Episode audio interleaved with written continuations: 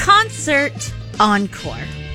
Let's talk about it. Concert encore. Yeah, love, like- love the encore, man. I was interested in how did it start? Why did it start? Mm-hmm. So it dates back as early as the 1700s in the UK, but Who was that? The Rolling Stones in the 1700s. ah yes, when they were we got one mouthful, Oh, yeah. when they were in the middle of their Yeah, career. yeah, Uh, but credited to bringing it to the United States, yes.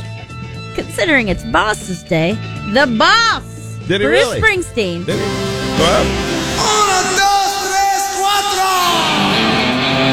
yeah, baby. Mm-hmm. I tell you what, I've seen him uh, twice. I think of course, twice. you have and and his encores go on for like an another hour. Yeah, it's crazy. Well, so he popularized the modern rock encore, which brings his normal three-ish hour shows to four. Right. But you got your money's worth. So no, no, Uh, I already knew that. Yeah, he put- he gives you your money's worth. back in the day, if an audience loved a certain piece, they would shout for an encore, which meant they wanted the, the artist to sing that same song immediately. You know, Oh, now really? there's Oh, different ones. yeah. Uh, sometimes considered a nuisance by artists. How dare you?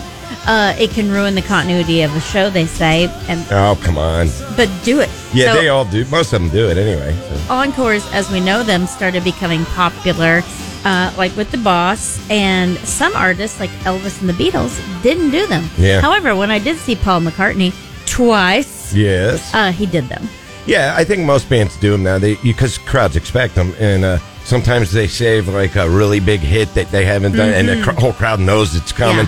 Or sometimes they whip out something like this, Springsteen doing "Twist and Shout." Yes. And I, when I saw the Who, they they encored with some of the big ones, but also "Twist and Shout." It's just funny how they'll throw something totally oddball. I love it. in the mix for the uh, encore.